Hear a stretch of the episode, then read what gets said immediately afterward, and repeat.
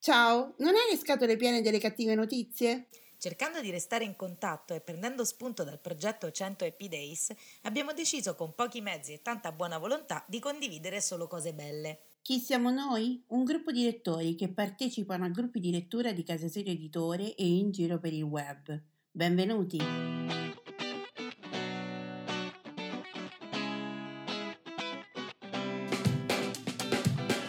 Ciao, sono Simona da Rocca di Papa. Ciao, sono Irene da Barcellona. Mentre stavamo realizzando una puntata di un podcast per casa Siri Editore, abbiamo dovuto coinvolgere gli amici per dare una risposta particolata a un nostro ascoltatore e ci siamo resi conto che la risposta collettiva funzionava. E così abbiamo deciso di intraprendere questo percorso per rallegrare la giornata di tutti con un buon pensiero. Sono appunti, pensieri sparsi, sfoghi o ricordi, non necessariamente parlano di libri, sono un modo per sentirsi e lasciare un messaggio in bottiglia a chiunque voglia accoglierlo.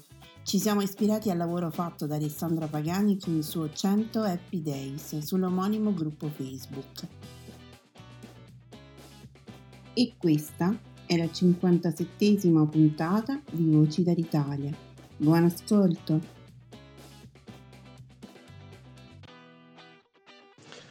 Buongiorno, sono Marco dalla provincia di Napoli.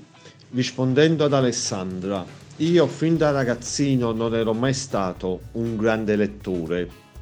Mi mettevo davanti al televisore e mi appassionavo di tutti quei famosissimi cartoni animati giapponesi che hanno trasmesso sulle serie locali e nazionali negli anni 80 e inizi degli anni 90. Però quando ero ragazzino andavo nell'edicola sotto casa, che poi è diventata l'edicola di cui adesso sono titolare, e c'erano i libri della Newton, 100 pagine 1000 lire, 200 pagine 2000 lire, poi c'erano i mammut a 5000 lire e arrivavano a cadenza quasi, se non mi sbaglio, mensile. E mi iniziai a appassionare a questi piccoli libricini. Naturalmente i racconti che mi piacevano, dato che ero proprio ignorante in materia, non conoscevo gli autori, non conoscevo praticamente nessuno, mi appassionai ai libri di Edgar Allan Poe, di Lovecraft, di Montaigne, James Rhodes, di Conan Doyle, e acquistavo questi libri e mi appassionavo. Quindi comunque le mie letture sono state tutte quanti di gialli, horror però più antico, perché per esempio non mi ha mai appassionato Stephen King, non mi è mai piaciuto particolarmente, anche se comunque ogni serie che viene fatta in TV dei suoi romanzi li ho sempre guardati, forse i film un po' meno, però i romanzi sì. E voglio dire, le serie TV sì e i film no. Comunque mi ero appassionato a questi grandi autori ed effettivamente mi è sempre venuto difficile rileggerli una volta diventato più adulto, perché avevo paura che poi il ricordo bello che avevo si smorzasse vedendo forse qualche ingenuità, qualche cosa un po' troppo assurda, qualche cosa incongruente. Quindi in generale mi ricollega al discorso dell'altro giorno, per questo spesso e volentieri non rileggo mai lo stesso libro, non so nemmeno io perché lessi 2 volte il Golem, non credo perché non avessi libri da leggere, perché comunque ho una libreria piena di libri che mi chiamano tutti i giorni. Comunque la mia esperienza è questa qua. Ciao a tutti, sono Alessandra e questi sono i 100 Happy Days. Ogni giorno per 100 giorni troviamo insieme qualcosa per cui essere felici e grati nel qui e ora. Grazie mille per la calorosa partecipazione sul tema del diario. Spero che continuerete a mandare le vostre opinioni su questo tema, perché vedo che siamo in tante appassionate di scrittura a mano e mi fa molto molto piacere. Oggi voglio continuare a riflettere su un altro aspetto, sempre che riguarda anche tenere un diario. Vi leggo per questo una poesia, perché vi ricordo che l'altro tema che stiamo portando avanti è quello della poesia. Giorno, rotondo giorno, luminosa arancia di 24 spicchi, trapassati tutti dalla stessa gialla dolcezza. Questa è una poesia di Octavio Paz e si trova nel libro Rivelazioni, 365 pensieri dell'America Latina, pubblicato dall'Ippocampo Edizioni. Sapete, è uno di quei libri un po' da esposizione, dove ogni giorno c'è una poesia e una fotografia. Oggi infatti la poesia del 12 maggio è questa che vi ho letto, Giorno rotondo giorno, luminosa arancia di 24 spicchi, è del 12 maggio e di fianco c'è una fotografia con un appennino boliviano, un altopiano boliviano, non un appennino, un altopiano boliviano e dei lama. Una fotografia, insomma, mica tanto, cioè ce ne sono altre bellissime. Comunque è uno di quei libri che si tengono sul comodino e ogni mattina si legge la poesia del giorno e insomma sono anche carini da regalare, da avere. E pensavo che questa poesia a me piace particolarmente, mi piace luminosa arancia di 24 spicchi. È vero, un giorno dovrebbe essere luminoso nelle sue 24 ore, no? Dovremmo riuscire a cogliere la bellezza delle 24 ore e in questo l'allenamento della gratitudine ci aiuta tantissimo, perché dà proprio, l'allenamento della gratitudine serve a dare qualità al tempo che viviamo. Per esempio io all'inizio, quando ho iniziato a fare il gioco dei 100 Happy Days 5-6 anni fa, per ricordarmi di appunto avere questa sensazione di gratitudine, che all'inizio è un po' strano, devi un po' impegnarti, no? Ho pensato di collegarla a qualcosa che facevo tutti i giorni. Come sapete io sempre costo zero e efficienza massima, e ho pensato di collegarla all'acqua.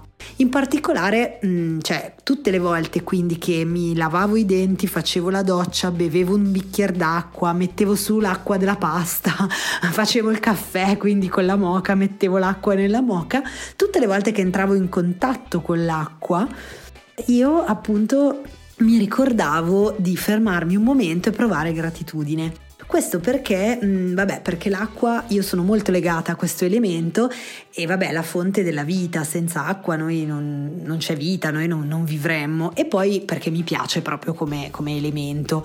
Quindi semplicemente ho iniziato così questo percorso, e questa poesia di oggi mi fa ricordare proprio con questa metafora di questo giorno rotondo come il sole, no? Giallo, dolce, fatto con 24 spicchi, come un'arancia, è bellissimo questo giorno sensoriale che ci descrive il poeta Octavio Paz. Mi ha fatto ricordare che è uno dei motivi per cui anche si tengono i diari, nel senso che è brutto, no? Quando tu ti guardi indietro e dici vabbè, ma cosa ho fatto nei 10 mesi passati, non è successo niente. Invece avere un diario, e Amina ieri ci citava anche il diario della gratitudine, che io non ho mai fatto ma conosco come formula. Per esempio avere un diario, anche non della gratitudine ma normale, serve a fissare tutto ciò che è successo. Certo, se uno usa il diario come, non so, cestino dell'immondizia per i pensieri più brutti, va benissimo, ma poi deve ricordarsi di non aprirlo e non leggerlo più. Invece se uno vuole può per esempio riempirlo di appunto pensieri di gratitudine, così da poterlo andare a sfogliare proprio nei giorni più piovosi, più brutti. E questo è un suggerimento di un altro tipo di diario. Visto che siete tutte grafomani, vi suggerisco anche il diario della gratitudine, potrebbe essere un esercizio divertente. Tanto è una scusa per comprarsi un bel diario, che è sempre un'ottima cosa, e poi potrebbe essere un esercizio divertente. Più che altro serve moltissimo per focalizzare l'attenzione in quei dettagli che in realtà riempiono la nostra vita, e anche in quei regali che riempiono la nostra vita, che però siamo troppo presi dalle nostre cose e non ce ne accorgiamo mai. E poi volevo invece ancora Volevo chiedervi infine se mi aiutavate a capire che tipo di contenuti posso mettere nel mio diario dei 5 anni, perché lì io ho solo lo spazio per 2 frasi al giorno e dopo aver ascoltato i vostri interventi mi è venuto il dubbio, nel senso, Aria racconta di questi pittori che descrivono minuziosamente che cosa mangiano, appunto, oppure quali sono i colori che utilizzano.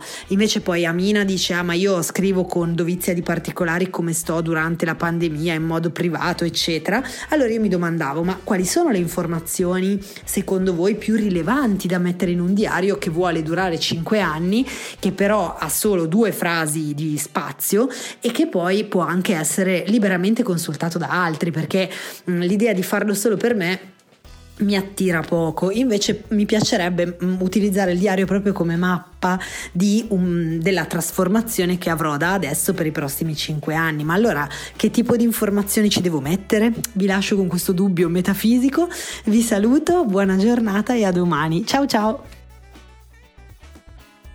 Buongiorno, Anna Caserta.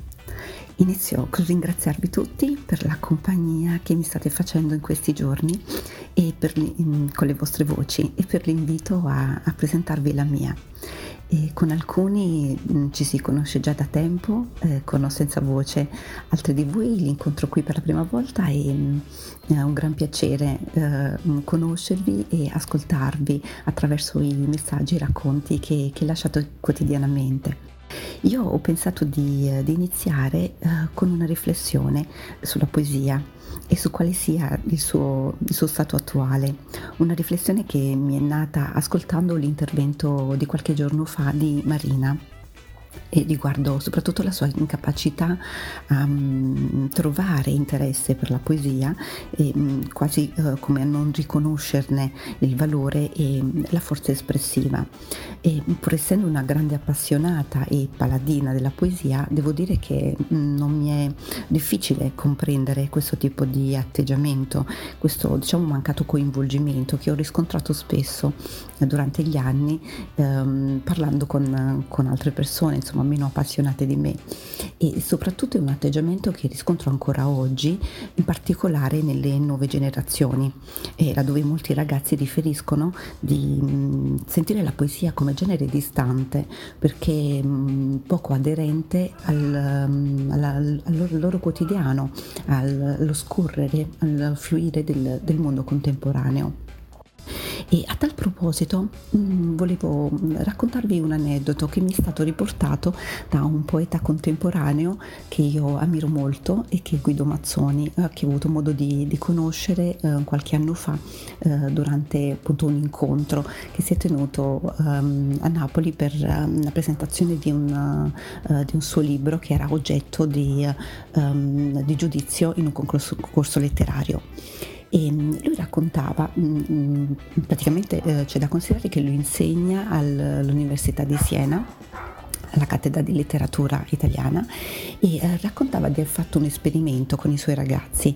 E aveva chiesto un giorno, mentre in aula c'erano circa un centinaio di persone, di alunni, aveva fatto delle domande.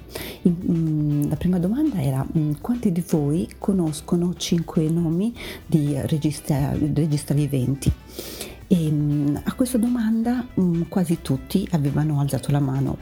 Aveva poi chiesto: quanti di voi conoscono 5 nomi di romanzieri viventi? E molti dei presenti avevano alzato la mano. E poi aveva chiesto infine: quanti di voi conoscono 5 nomi di poeti viventi? E sull'intera platea solo due o tre persone avevano alzato la mano. Aveva quindi cambiato le domande e aveva chiesto: quanti di voi hanno elaborato una sceneggiatura di un film? E 1 o 2 persone avevano risposto, insomma, positivamente. Poi aveva chiesto: quanti di voi hanno tentato di scrivere un romanzo oppure proprio l'hanno scritto? E metà classe aveva praticamente alzato la mano. Infine aveva chiesto: quanti di voi nella vita almeno una volta hanno cercato di scrivere poesia? Quasi tutti avevano risposto unanimemente di sì.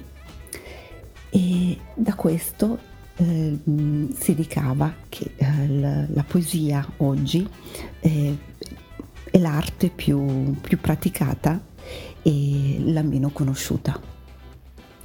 Ecco, una piccola riflessione che lascio a voi e magari ne continueremo a parlare prossimamente. Ciao! Ciao, sono Marina da Roma. Avevo 10 anni e facevo la prima comunione. Una mia amica mi ha regalato il primo libro di lettura della mia vita. Sembra che tutta la mia vita abbia avuto inizio a partire da quegli anni lì, 9-10 anni, vita da scrittrice, vita da lettrice. E dunque, dicevo, ho ricevuto questo regalo e l'ho scartato, un libro. Questo libro si chiamava Ugo E Josephine, non mi ricordo l'edizione, non mi ricordo chi fosse l'autore, mi ricordo soltanto il titolo, ed era un'edizione molto bella, molto grande, aveva il formato di un volume enciclopedico per ragazzi, tipo quelle enciclopedie scientifiche con la copertina rigida, questa in particolare era verde.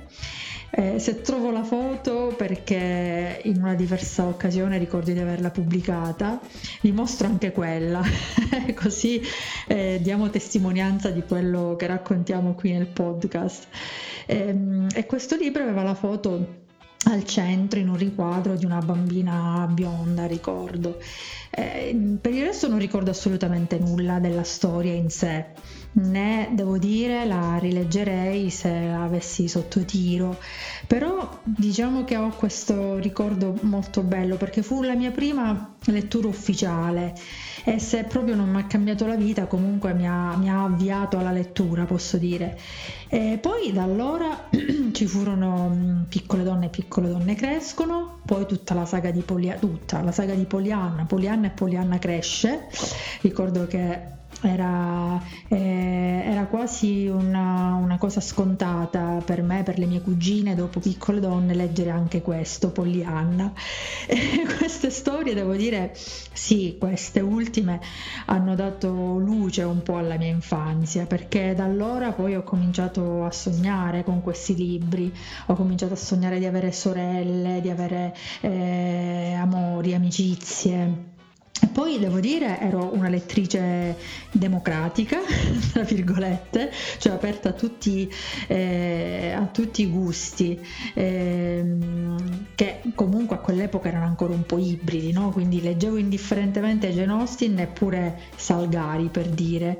Le scorpacciate di corsari che mi sono fatta, corsaro nero, corsaro rosso, e poi non parliamo del primo vero amore della mia vita, che è stato Sandokan, che poi tra l'altro entrava in conflitto con l'altro amore parallelo completamente diverso, di tutt'altra natura, che era Darsi di Orgoglio e Pregiudizio. Quindi figurarsi, sono stata una grande sognatrice, ecco, questo posso dire. Ecco cosa hanno fatto per me i primi libri dell'infanzia, mi hanno insegnato a sognare, credo che sia la cosa più bella. Buongiorno, Valeria da Roma. Oggi voglio leggervi un estratto dal libro Lessico familiare di Rita Fresu, tratto dalla collana Le parole dell'italiano, edita da Il Corriere della Sera, e in particolare una parte del libro che ci parla proprio, ci spiega meglio come è fatto il lessico familiare, che non è solo il titolo di un bellissimo romanzo di Natalia Ginsburg che ci parla della sua infanzia, della sua famiglia, ma ci spiega proprio effettivamente in concreto in cosa consiste e come è fatto il lessico familiare, che continuiamo ad usare sempre noi tutti i giorni. E spero di potervi interessare. Vi avverto, sarò un po' volgare, ma io credo che lo siamo tutti, magari più che altro in privato, mi auguro, però insomma mi auguro che non vi scandalizzerete, ma insomma se vi conosco abbastanza credo di no. Spero di divertirvi, di interessarvi, e alla prossima. Non piangere salame. È la primavera del 1971 e la Formula 3 canta «Non piangere salame, dai capelli verde rame, è solo un gioco e non un fuoco». Famosissimo passaggio del singolo «Eppur mi son scordato di te», composto da Lucio Battisti sul testo del suo paroliere di sempre, Mogol. La storia: un lui tradisce una lei, poi si scusa e dopo averle dato del salame la rassicura circa i suoi sentimenti. Lo sai che t'amo, io ti amo veramente. Il termine salame, nell'accezione di persona impacciata e goffa, compare per la prima volta nel vocabolario dell'uso toscano del 1863 di Pietro Fanfani, con specifico riferimento alla freddezza e all'inespressività di un attore o di un cantante sul palcoscenico.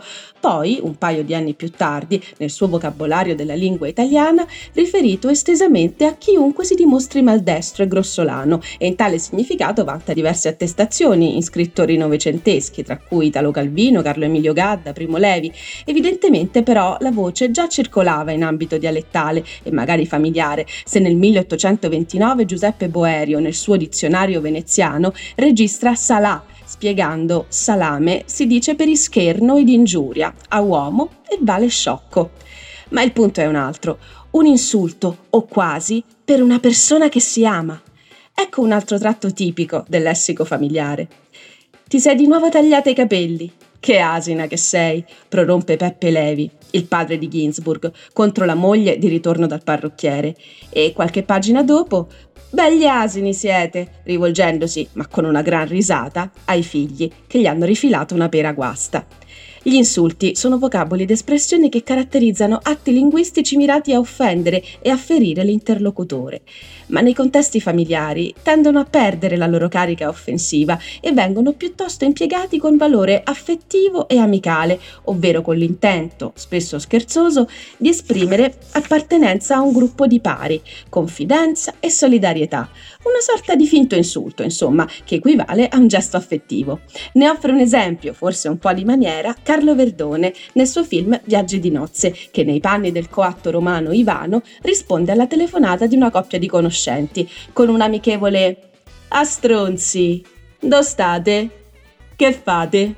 Dannate?", a cui fa eco la neoconsorte Jessica, Claudia Gerini, replicando con la medesima frase.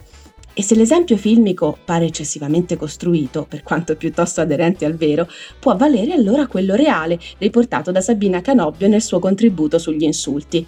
Ciao vecchio coglione, come va?